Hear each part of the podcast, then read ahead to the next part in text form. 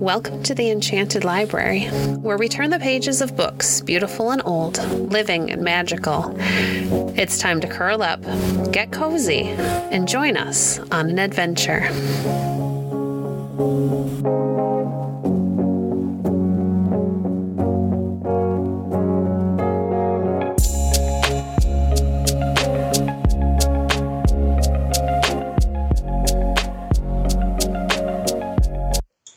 Today we're reading from This Country of Ours by H.E. Marshall. Chapter 19 The Coming of the Cavaliers. With the new king on the throne, life in Virginia went on much as it had done. Governors came and went, were good or bad, strong or weak. There were troubles with the Indians, and troubles at home about the sale of tobacco. Still, the colony lived and prospered. The early days of struggle were over. Virginia was now no longer looked upon as a place of exile, where with luck one could make a fortune and return home to England to enjoy it. Men now began to find Virginia a pleasant place, and look upon it as their home. The great woods were full of game, the streams were full of fish, so that the Englishman could shoot and angle to his heart's content. The land was so fertile that he did not need to work half so hard to earn a living as he had to at home, while the climate was far kindlier. So the colony prospered. And it was to this prosperous colony that in 1642 Sir William Berkeley was appointed governor. He was a courtly, hot tempered, imperious gentleman, a thorough cavalier who dressed in satin and lace and ruled like a tyrant. He did not believe in freedom of thought, and he spent a good deal of time persecuting the Puritans who had found refuge in Virginia. For just about the time of Berkeley's appointment, a fierce religious war between Cavalier and Puritan was beginning in England, and already some Puritans had fled to Virginia to escape persecution at home. But Berkeley soon showed them that they had come to the wrong place, and bade them depart the colony with all convenience. Berkeley did not believe in freedom of thought, and he disapproved just as much of education, for that had encouraged freedom of thought. I thank God, he said some years later, that there are no free schools in Virginia or printing, and I hope we shall not have them these hundred years. For learning has brought about disobedience and heresy, and sects into the world, and printing has divulged them, and libels against the best governments. God keep us from both. In England, the quarrel between king and people grew even fiercer and more bitter. Virginia, so far away, heard the echo of it, and there, as in England, men took sides. The men in Virginia were ready enough to stand up to the king and speak their mind when he threatened their liberties. But when they heard that the people in England had taken the king prisoner and were talking about beheading him, they were horrified. To lay hands upon his person, to lead him to the block, to take his life, that seemed to them very terrible. When at length the news of the king's death reached Virginia, the Virginians forgot their grievances. They became king's men. And Berkeley, a fervent royalist, wrote to his brother royalists at home asking them to come out to Virginia, there to find new homes far from the rule of the hated usurper, Cromwell. Many came, fleeing from their native land in horror and despairs at the bloody and bitter stroke. Before the year was out, at least a thousand Cavaliers had found a home in Virginia. They were kindly, even affectionately received. Every house was open to them, every hand stretched out to help. In October, the House of Burgesses met, and at once declared that the beheading of the late most excellent and now undoubtedly sainted king was treason. And if anyone in Virginia dared to defend the late traitorous proceedings against the aforesaid king of most happy memory, they too would be found guilty of treason and worthy of death. Worthy of death, too, should be anyone who seemed, by word or deed, to doubt the right of His Majesty that now is to the colony of Virginia. Thus, Charles II, a homeless wanderer, was acknowledged King of Virginia. In this manner did little Virginia fling down the gauntlet to Great Britain. It was a daring deed, and one not likely to go unheeded by the watchful Cromwell. Yet two years and more passed. Then British ships appeared off Jamestown.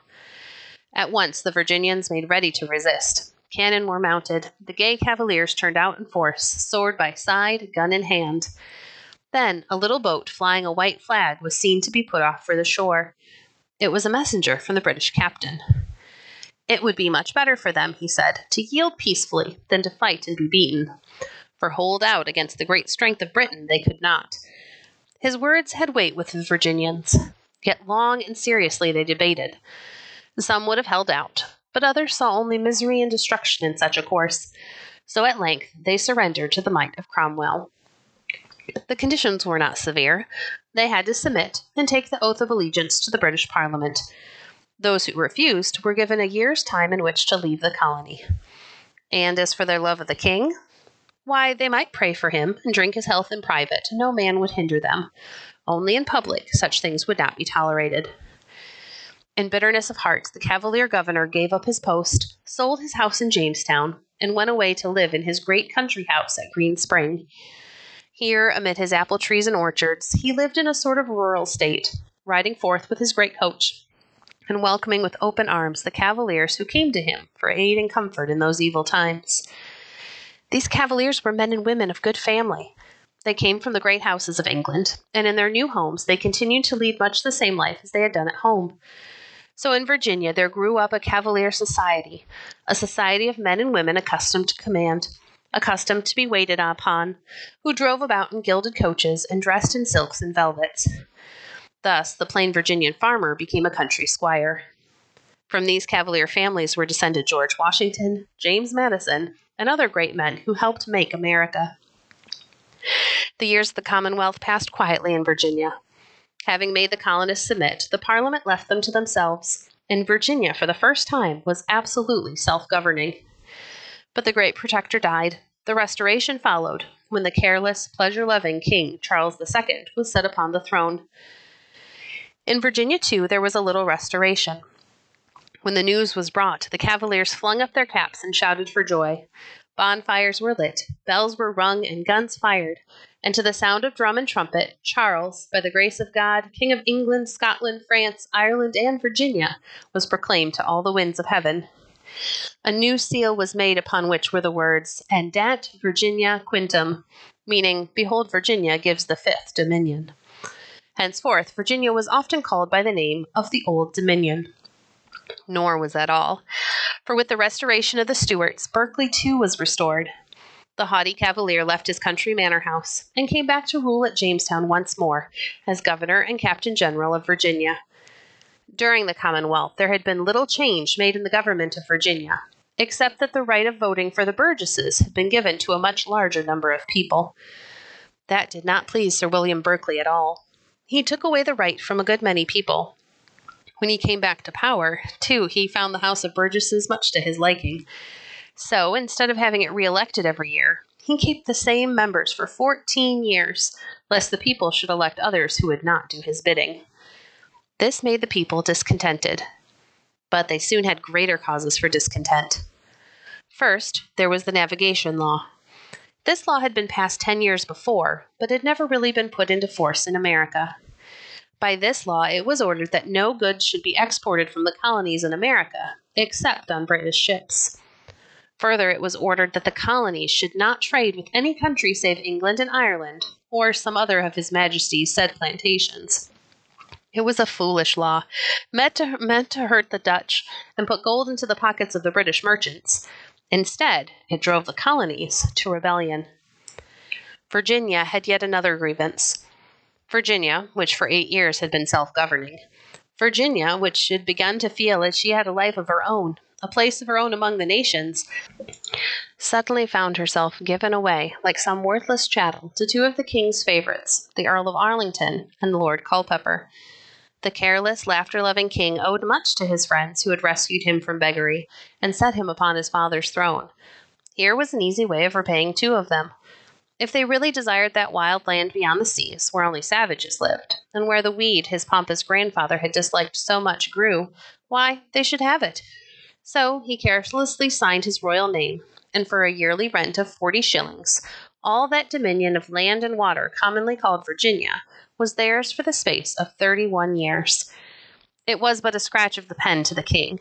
It was everything to the Virginians, and when news of it reached them, all Virginia was ablaze. They who had clung to the king in his evil days, they who had been the last people belonging to England to submit to the Commonwealth, to be thus tossed out to his favorites like some useless toy, without so much as a by your leave, they would not suffer it. And they sent a messenger to England to lay their case before the king. As to Charles, he was lazily astonished to find that anyone objected to such a little trifle. and with his usual idle good nature, he promised it should be altered, but he had no intention of hurrying. Meanwhile, out in Virginia, events were hastening.